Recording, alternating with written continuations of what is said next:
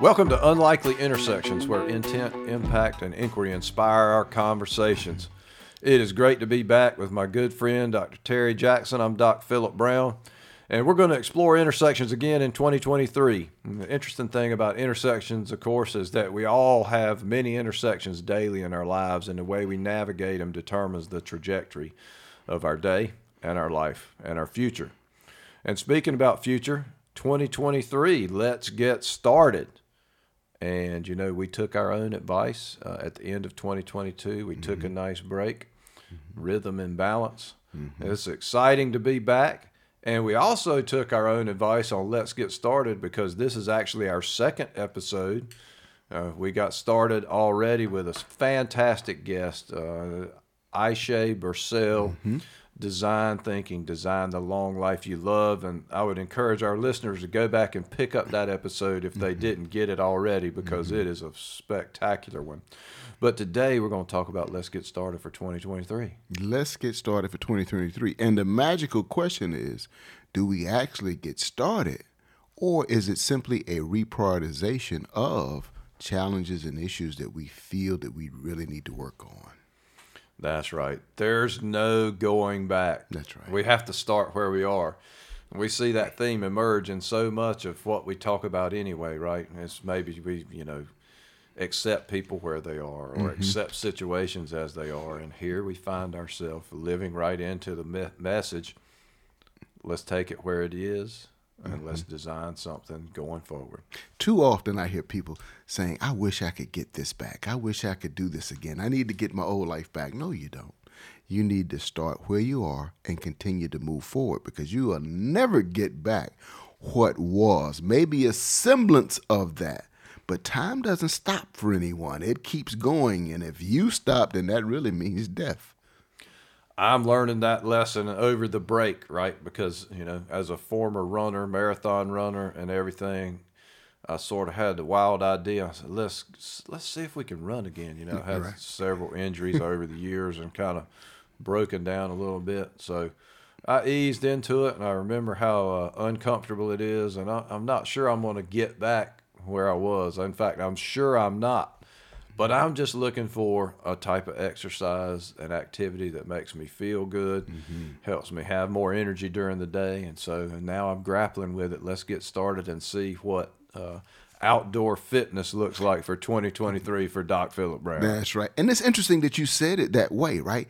What does it look like in 2023 for Dr. Philip Brown? It's not going to look like 2022 or 2021. And it's taking that fresh approach of how can I see this differently, right? How can I interpret it differently, right? How can I say it differently? Because it's all going to be different because we know that the first law of nature is change. Everything is constant change. And so I don't know where the idea of let me take it back to where it was because nothing ever goes back to that. And that's a good thing. One of the things I'm doing in my personal journey this year with that exercise is, you know, I'm, I'm kind of working on a walk run type thing, mm-hmm. just activity, aerobic activity, good health.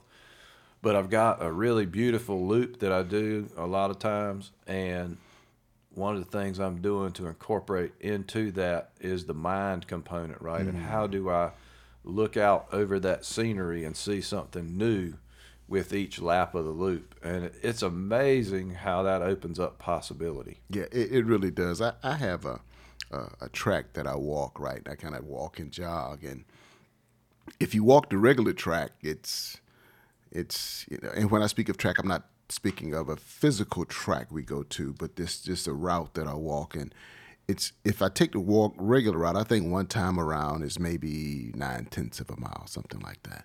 But if I add in the little dips, then I come out with about 1.3, and I add the mind the mind component to it. Uh, go through what my mantras are and, and just ask to be able to see uh, the world a little bit differently uh, every time. It's been extremely helpful. So referring back to our, our first episode of the year, and we had just as I, as I mentioned at the beginning, Ayse Birsel, who talked about a lot of stuff, but but her book in particular, "Design the Long Life You Love," And that's really instructive to us, I think, going forward into 2023 is Mm-hmm. that while we don't have control of everything, we have a lot of influence in terms of what that can look like if we put some structure into it and and try to design something. I, I would agree, and you know, I, I and I'll, I'll, I'm a, you know, being that we are in Wilmington, North Carolina, I'm, I'm going to take it to a couple places that that should be, it should be considered. How do you design what it is that you'd like to have, how you like to live, right? And so, as I think of the African American community, and we're, you know, everybody's talking about gentrification, right? It's not, nobody's regentrifying you, right? The challenge is people have seen opportunities they have the necessary resources to go in and purchase to purchase uh, assets. They purchase them. Um, they actually uh, repurpose them often, and it it has a tendency to happen in the African American community. So people saying we gentrification, we've been gentrified out. what I would suggest is to the African American community is how do you take that framework of Ayse Birsel's and how do you say how do you design the neighborhood you'd like to have that might be inclusive or exclusive of gentrification? How do you change your reality around being the victim of gentrification and become the victor and begin to maybe collectively purchase some of those properties that others are purchasing? Prime example is I was talking to you earlier about um, I'm a Prince Hall affiliated Mason, Giblem number two. Um, Masonic Lodge is on the corner of 8th and Princess. It's the second oldest uh, African American uh, Masonic Lodge in the state of North Carolina, built in 1871 by the hands of freed slaves. And so it has some challenges as far as restoration is concerned. Trying to get some grants uh, from the Novant Foundation. And so a gentleman came to me and asked me to sit in on some meetings. Uh, because he doesn't understand the language first and foremost. Uh, he's not a business person, and so because I'm a I was raised in that lodge, I'm going to go sit and and and help. But given where that is, I'm sure that's part of the historical district, and I can understand why maybe grants aren't given because I'm sure that's pretty precious and valuable property. But how can we change the mindset and how we view it in order to win versus seeing it as a loss and and and, and so that's just just I go back to collaboration and co-creation, right? Co-creating a new future by seeing the future differently and using the tools that Ayse so eloquently spoke of in our last episode. It's so fascinating about history. Mm. And I was having a conversation uh, with an individual earlier in the year, and we were talking about history and talking about how you know a lot of history is is vanishing, and it's almost as if the lack of emphasis on history is setting us up to repeat some of the same mistakes. And it's fascinating that you think, you know, we celebrate a lot of times certain landmark events, certain special happenings, but without context, they're meaningless. Mm-hmm. And so it makes me wonder what it would really take to go back and pick up a richer version of history hmm. so that we really had a better and firmer understanding of where we came from and how that plays into the design of the future. A hmm. lot like what Ayse talked about mm-hmm. with the with the hero exercise, right? So, mm-hmm. but you go back and you think about all of that history and things that you would like to draw from it, mm-hmm. And not replicate, but take forward. Mm-hmm. And that's the magic, right? How do you look at the old, take it forward in such that it's a new view of it while you're still using the fundamentals of the principle of, of the old, right? You make it new and it is something new, even though there are a lot of the remnants of the past in it. how you give reverence to the past in in the future, but knowing that the future is totally different than what the past was, right? So we we definitely have to pay homage to the past. We have to remember the past. But we also know we got to keep moving, right? And and it's going to be it's going to be different. And so that's why I always say the fundamentals don't change.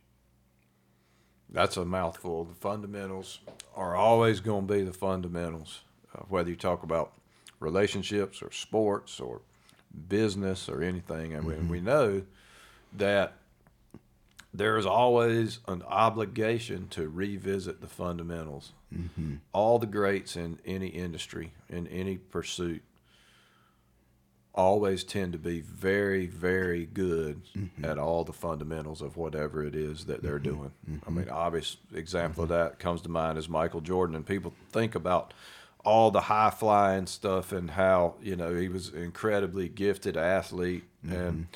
he was. There are also a lot of athletes similarly gifted, mm-hmm. uh, but maybe not as disciplined. And the thing about Michael Jordan is he was just addicted to fundamentals. Mm-hmm. And so mm-hmm. when you'd see him play defense, he was always in the right position. Mm-hmm. That's not by accident, mm-hmm. right? Mm-hmm. Always practicing fundamentals. Uh, mm-hmm. and there's a lot to be learned from that. And we have to do that. His greatness was the fact that in one year he was the MVP of the league and the defensive player of the league at the same time. He scored more than 30 points that year per game, as well as – being the defensive stopper of the league. So that tells you a lot about the fundamentals of, of, of the game. You know, something that we've kind of discussed and I thought about as we were um, having this conversation, or you talked we talked about the fundamentals. Let's talk about the fundamentals of humanity, right? This past last week we saw Damar Hamlin. We saw him in the football game, you know, didn't look like it was a particularly hard tackle. But something happened. And what we saw on the field we'd never seen before. And he kind of died right there in front of our eyes. But when he was resurrected on the field, there was a sense of the resurrection of humanity.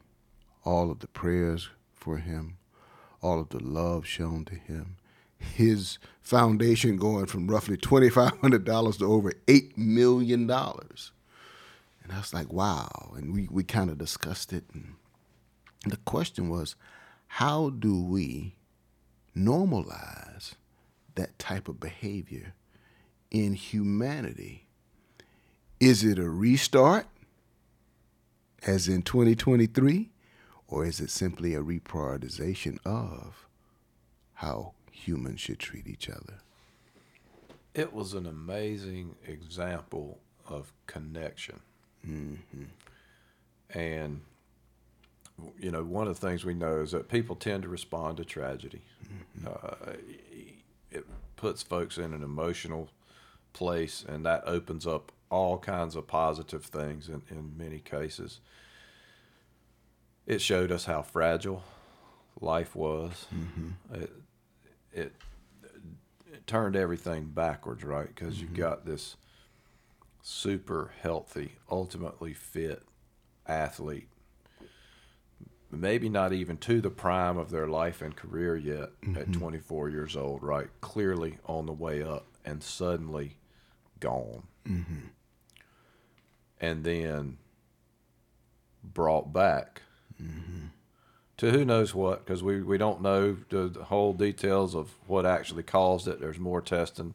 I mean, I'm a doctor and I'm not going to speculate at this point in time. Mm-hmm, There's more mm-hmm. work to be done to understand what happened. Uh, but we do know that, long story short, he's alive. Mm-hmm. He seems to have his mental faculties. Mm-hmm. He's going to have a good recovery. You know, in some component. Now, what if it's different than what his previous life was? We don't know. Mm-hmm. Can't tell. Mm-hmm. But it really gave everybody that pause, that space to think, wow, this was something outside the ordinary. and it united the entire league. Mm-hmm. And in many respects, large cross sections of the country, simultaneous to what was going on with him Mm-hmm. and the unity that we saw. Mm-hmm.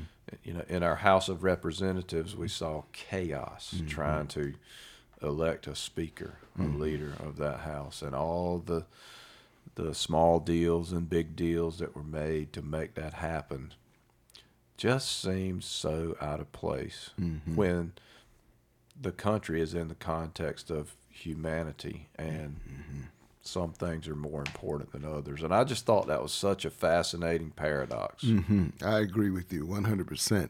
And what I also reflected back on with Hamlin was George Floyd. And once we saw the footage of what actually happened, uh, the officer having his knee on his neck, and we saw George died in front of us, and I thought about Hamlin, and we saw Hamlin die in front of us. Hamlin was, resurrect- was resurrected, Floyd wasn't. But what I also saw that was very similar is how the country kind of came together for a minute. So my question is, as the country came together around George Floyd and companies began to talk about diversity, equity, inclusion, and what they were going to do, I question how long will the country remain together under Hamlin, and will it go back to what it was, or again, as I asked earlier, how do we normalize this behavior so that when I see my fellow human being, I have nothing but love for my fellow human being. And how can we teach that to what we saw happen in the Senate? Wow. Well, it's it's the consummate lesson in perspective versus context, mm-hmm. and I love the way this plays out because it's so important. Right, the context of it was a football game. It was extremely talented individuals competing, trying to win on the scoreboard against one another, which means win play by play throughout the mm-hmm. game. Mm-hmm. But the unique thing about it was that that was overwhelmed by the perspective of human life and the fragility of mm-hmm. human life in that moment. And in the subsequent moments that followed, when it was unclear as to what was going to happen to this young man, who we could all identify with in many respects, right? Just a young, healthy person doing what he loves, what he's good at, and all of a sudden, and as a part of that process, he's gone. Mm-hmm. And so that lesson, that perspective taking over, is really important, I think. And there's a lesson to be had for us all in how we lead, because we can't ever uh, allow context to overcome or overwhelm the greater perspective. One of the greatest uh, examples of that I can remember is from Mike Krzyzewski and the Redeem team with LeBron James and the late Kobe Bryant and D Wade and all them, where he wanted them to all bring the con to the context of basketball their best self, the name on the back of the jersey, but the greater perspective is that they represented mm-hmm. the country of the United States of America. And he did a lot of things that are outlined in his book, The Gold Standard, to help bring that to their minds. Mm-hmm. But the results were transformational based on what had been happening in international basketball at the time. Mm-hmm. And we can bring that to this situation, I think. We can we can use what has happened here and the the national response in a profoundly positive way if we can avoid distraction. Mm-hmm. If we can remember that at the end of the day we're just a collection of human beings and we have at our essence that one huge thing in common. We're mm-hmm. just people. We're just people. We're just human. Um, you know, I heard many of the football players say that people realize now that we are human. You know, we may be called superstars, but at the end of the day, we're just people. And I was looking at an interview last night. One of the running backs for for Buffalo, and he says, you know, um, in the neighborhood in which I grew up, we saw death. He says, but oftentimes, for me, I just happened to walk up on a situation as I grew up and I saw it. He said, but this time, what made it different is I was on the field beside him and I saw every step of what happened as related to his process of death and then his resurrection by the first responders and the medical um, professionals who were there to bring him back. And I don't remember the gentleman's name, but I vividly remember the picture of him and how he was crying. He had to be really consoled, and you know the big offensive lineman grabbing him and hugging him. And we saw humanity at its best. We saw the two opponents become one. Right? They walked to each other's sidelines. They hugged. They watched. They had the conversation because at the end of the day, they realized that how fallible they actually are as human beings in the greater game of life. And I reflected on, on some things that they said, like, you know, we go to war with each other on the football field. I'm like, this is not war. This is a game. And the win is only on the scoreboard. You want to walk away. Uh, you're going to walk away from this. Somebody might get injured, you know, a bone may be broken or whatever. But at the end of the day, war is about eliminating a group of people to gain resources and control that group of people and control that land. That happens in war. It doesn't happen in a game. You're playing a simple game that's maybe considered warlike for what? 60 minutes? And that's it. And then you go home. That's right. yeah, that's a whole whole different thing. And you know, I've had the blessing or curse uh, to have spent a large part of a career really close to life and death. Mm-hmm. I mean, as a as a vascular surgeon, as somebody who took all kinds of emergency call and and took care of people on the brink of death commonly, uh, it's really interesting what that does. And honestly, even after 20 plus years of being in that moment over and over again, I still have to work through that whole process, right? Because there's a there's a professional me that has walled certain parts of it off because it's too heavy to carry around all the time, mm-hmm. right? And so you just kind of you segment that in your professional life, and then that's profoundly different from when you're personally touched by it. Mm-hmm. Um, it's a different response and a different set of feelings to work through. Mm-hmm. I think one of the things about the the Damar Hamlin thing, you know, it's just like great uh, books, great movies. It puts you in a space of identifying with mm-hmm. a character. Mm-hmm. And so many of us identified with what happened to him. Maybe it didn't necessarily resonate that we were him, Maybe it was we were a family member of his or a teammate mm-hmm. or whatever, but mm-hmm. it put us into a moment where we said something's not right. Mm-hmm. You know, the world is, is is off its axis right now based on this because this is not the way it's supposed to go. Mm-hmm.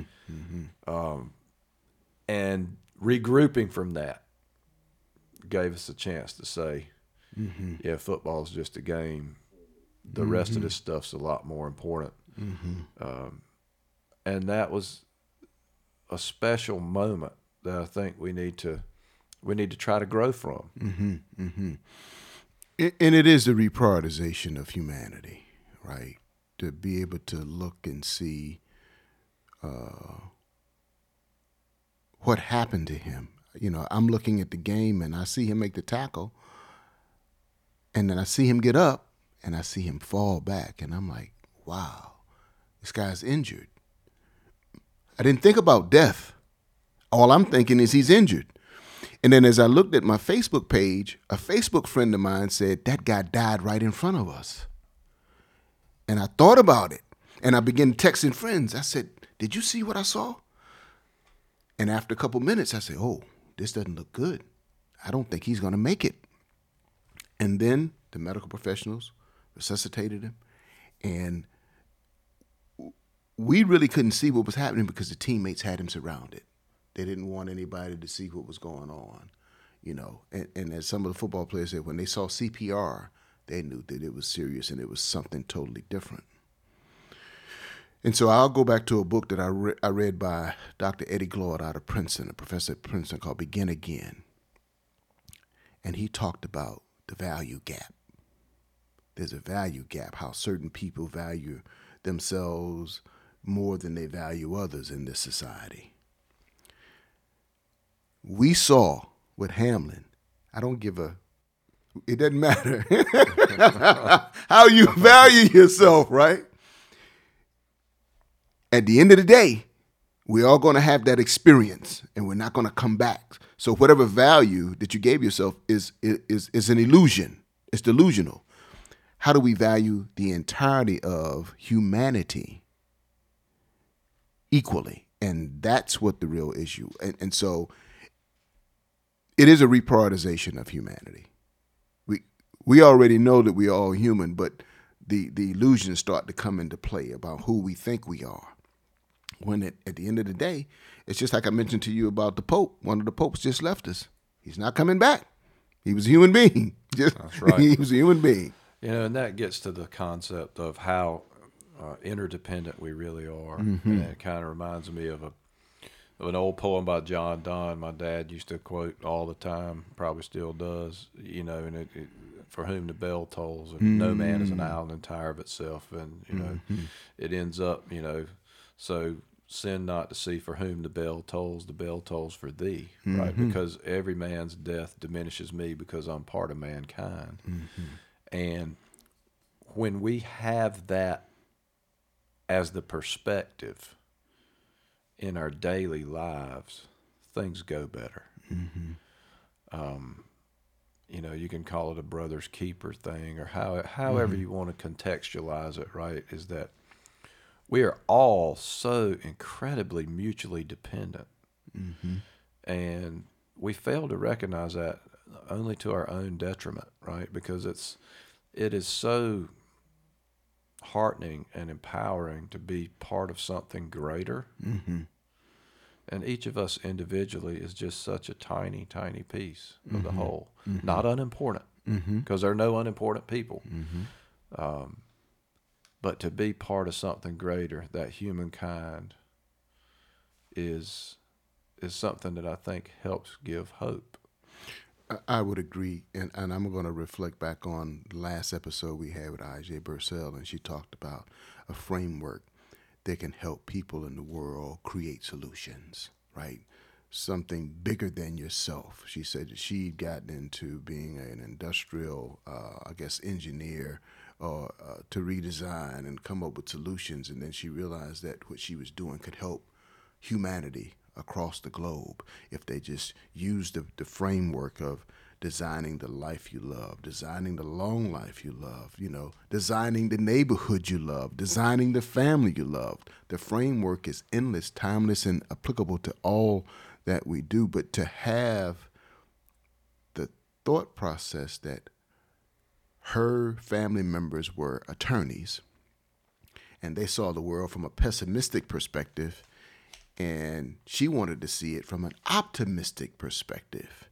And so that's why she went into the work that she went into. Just it was it's brilliant but it gives us a lot to think about. You know are we a pessimist? Are we an optimist? And how are we designing the world around us? Fascinating, and it reminds me of our friend who's going to be a guest in just a couple of weeks, uh, Dr. Srikumar Rao. Mm-hmm. It's the fundamental question, right? Is the mm-hmm. universe a friendly yes. place? and you know, it's interesting because when we talk about designing the long life we love or designing something intentionally, and you said it several times, we're really talking about a process. Mm-hmm it's an illusion to think that our plan is going to play out exactly like we anticipated it would, mm-hmm. right? Mm-hmm. Mm-hmm. And it's just a model, and and it's a model that probably helps us navigate in the moment a little bit better. It's directional. It's- It sort of points us in what we think is a positive direction, and ideally with a viable first step. Mm-hmm.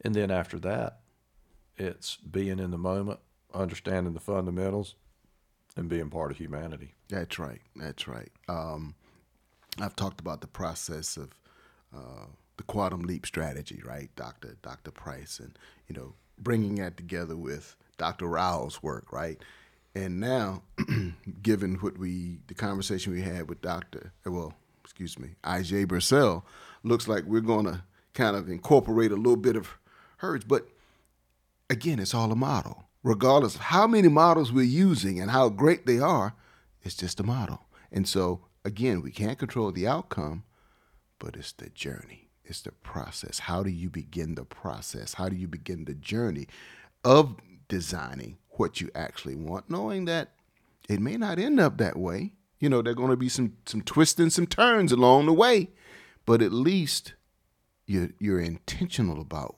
what you're trying to do.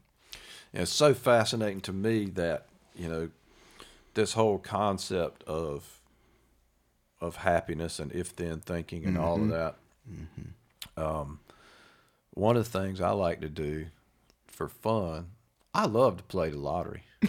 yeah, right? yeah, You know, because I think about all the good I could do with that mm-hmm. that mm-hmm. kind of money and everything, and and changes. And as I got to exploring some of this thinking more, I started playing because it helped me realize it was just an illusion.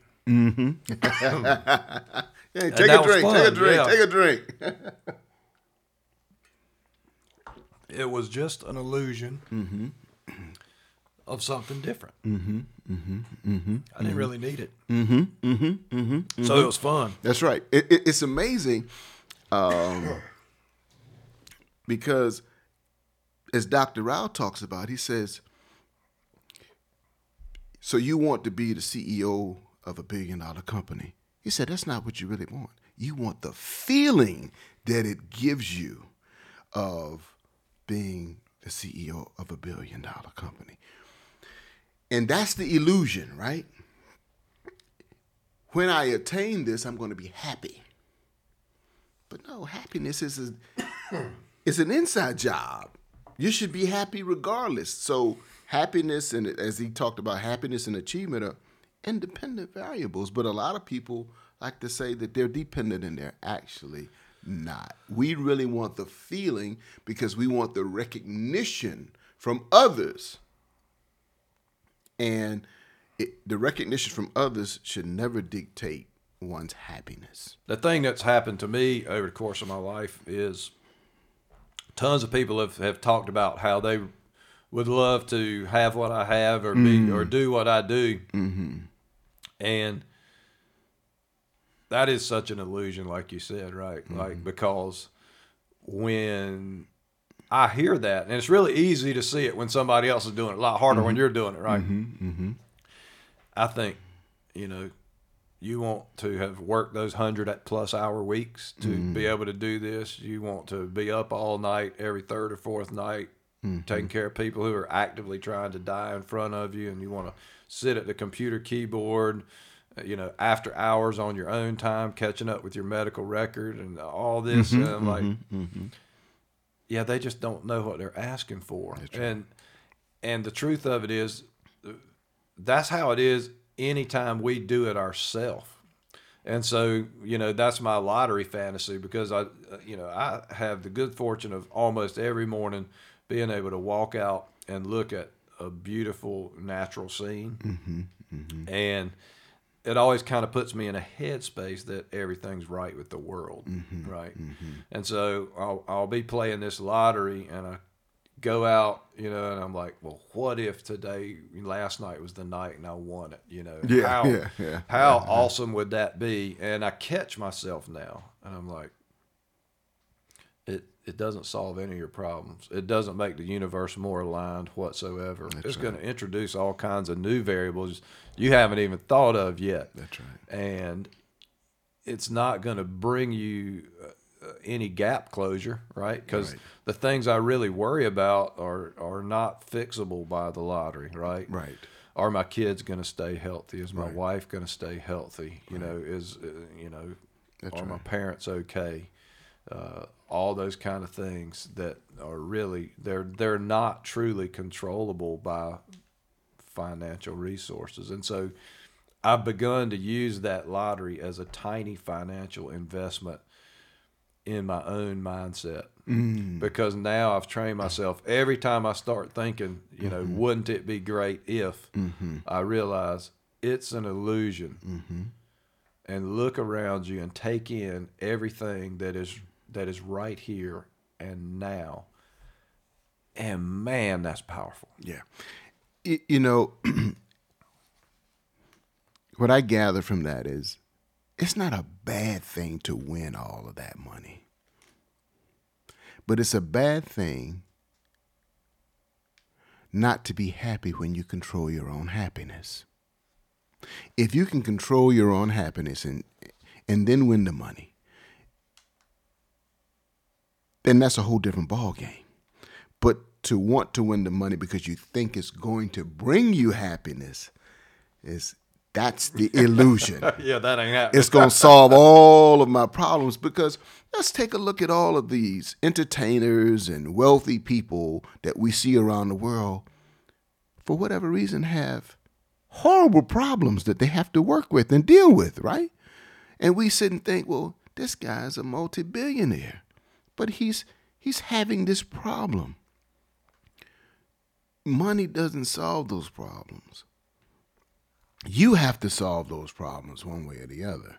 And oftentimes it's a mindset, right? It's a mindset of where you place yourself in order to be happy. Happiness is something that you you are, you be. It's from the inside. It's like the question, uh, you know, we've heard Dr. Rao, you know, is the universe your friend? So many people think that the universe is not their friend. And you think, you look about it, you think about it, and you say, well, it is. It really is. I think he said that was the greatest question that Einstein ever asked. It wasn't a theory of relativity. It was, is the universe friendly? Yeah, are the cards stacked against me? Yeah, yeah, that's right, What that's a- right. That's a uh, you know a disastrous mindset. It kind of reminds me of Abraham Lincoln. Uh, This quote is attributed to him. Uh, I don't know if he really said it, but it's interesting because you know he was pretty well documented to have probably what we would call today depression Uh, from time to time. But his quote was, "I've always found most people to be exactly as happy as they made their mind up to be." That's right. and uh, you know, and that's really there. There is such a truth in that, and it underscores what I think now is happening is there's so much distraction, constant incoming stimuli, whether it's electronic and digital or noise or just whatever it is that we we don't have the opportunity to or we don't take the opportunity to enjoy moments to turn down the noise around uh, that's all around us and look at what's directly in front of us or who is directly in front of us and understand it for the richness of experience that it is and can be That's so absolutely correct. Um, we get caught up in this, uh, the Me Too, right? That Dr. Rao talks about the world. You know, he says, "Do you remember Galileo? You remember what he did?" And he says, "You know, the world, the uh, most of us think that the world revolves around us, and it doesn't, right?" that's right Yeah. yeah not a me-centered universe Yeah, that's right. It, it, and it becomes an epiphany when we realize that the world doesn't revolve around us, right? It's going to revolve regardless, whether we're here or not. It's going to continue to, to revolve. So, how do we help more people? And I think Ayse kind of spoke to this in the last episode. How do we help more people understand that they can design their own life the way that they want it. how do you get people to believe, right? Yeah, That's yeah. the fundamental question Right. of, of life to a certain extent, but it's so true. We end up with you know, this whole sense, the, the me centered universe or the me perspective uh, plays out in lots of different ways. Mm-hmm. And it, it's a big impediment to what you're talking about, right? Mm-hmm. Because I think the most common way that I see it play out for folks is they think things that are said are against them. Mm. Mm-hmm. Probably didn't have anything to, you know, somebody says something that I take as an insult. Mm-hmm. Nine times out of ten, it didn't even have anything to do with me. I was just so hung up in myself Mm-hmm. being important that I thought, man, they're insulting me. How dare they? Mm-hmm. and that's a disaster. You know, I mean, it really comes with understanding the context and perspective, right? Like, I'm just a small piece. I'm important like everybody else, um, but I need everybody else too. And to me, the first step is to be able to not take things personally that are said. Because most time it's just not that way and it's very liberating. And if there's a tool that helps with that the tool that i use a lot of times if i sense myself taking something somebody has said personally or as insulting i go to the question what must be true in order for that to be the way it is. and asking that question just two or three times and pretty soon you get you, you realize that hey, I just missed the boat. That's not even got anything to do with it. And, and, and, and that took me to uh, a book that we've that we've mentioned uh, several occasions in other episodes, and that is the book The Four Agreements, right? Yeah, don't take anything personally, because most of the time it's that it wasn't personal for you anyway. That's right. Yeah, your ego got in the way, Yeah. thinking that it was right. Right. This wasn't about you. Absolutely. That's such a, I mean, that's a go to book for me. I'm going to read it every year. I mean, I have been reading it mm-hmm. several times a year. Uh, a work in progress. Actually, I recently had a great honor. I had the opportunity to speak at commencement of my mm. alma mater for the mm-hmm. winter commencement. And I mm-hmm. actually, uh, I, I referenced that book in the, in the in the talk and asked folks to actually go and buy it and start. That was an awesome speech, by the way. Oh, I've, I've watched it several times. Yeah, it was uh, it was really fun. I mean, you know, uh, you never know what to expect in a in a way, um, but it was it was really a fun thing to work through. It took me through so many you know good memories of things and and allowed me to connect in different ways to to other folks. So it was a ton of fun. But that four agreements is so key, right? Like, I mean, it, it is not personal. And when you take things personally, it puts you in violation of the next agreement, which is don't assume. That's right. Uh, because there have to be so many assumptions going into anything that you take personally, and it just ends up being a bunch of emotional garbage coming at you. But it's not really coming at you; you're you're creating it, uh, and and stopping doing that is just it is a life revolution. Yeah. You know, that, that speech allowed, it provided a framework, one, for students who were graduating to not to start new, but change their priorities. Because they're going from student to now, hopefully, a contributing adult to society through their profession, right? So they're just adding a little bit more onto who they were. It's just again the fundamentals, adding to the foundation of themselves as a human human being. Now they're making the transition or the reprioritization. I'm no longer a student. I can't run around and have this fun 24 hours a day. You know, mom and dad handling all the bills. Now I become more responsible, hopefully, more accountable, hopefully, in such a way that now I have to re- I have to reprioritize what I my values. I have to look at them strongly again. Where now I may have thought that the universe revolved around me, I realize that it doesn't, because I'm going into the workforce now, or I'm becoming an entrepreneur, uh, and so now I have to reprioritize, and I have to see the world differently. I have to hear it differently. I have to experience it differently because I'm going from student to hopefully a contributing adult to this thing we call humanity. That reminds me of something you talk about all the time, which is every breath you re- is a, is a new you, mm-hmm. and really uh, embracing what that means. That's deep. I mean, you know, that's like uh, stare out the window for 24 hours and try to figure out what that means for you. Type deep. Yeah, right? yeah, that's right. Is That's that right. you know, e- with every breath, you're a new you, Mm-hmm. and all the stuff that you have accomplished up to then. I mean, it may have put you into a certain position, but it doesn't necessarily determine what the next position is going to be. That's up to you. That's right. That's right. That's right. And in this whole redesign process, Ayse mentioned it earlier, and uh, we've talked about this a couple times on a number of occasions. In the redesigning process or the reprioritization, you ask the question, "What if?" That's my favorite question these days, honestly. What if? And it just opens up a whole. It opens up the world. Yes, it does. It's about space, and you know we've used it commonly in group sessions and really mm-hmm. as a way of helping groups think outside the box or brainstorm or really mm-hmm. get into that just into that positive phase of the idea generation mm-hmm. Uh, if you will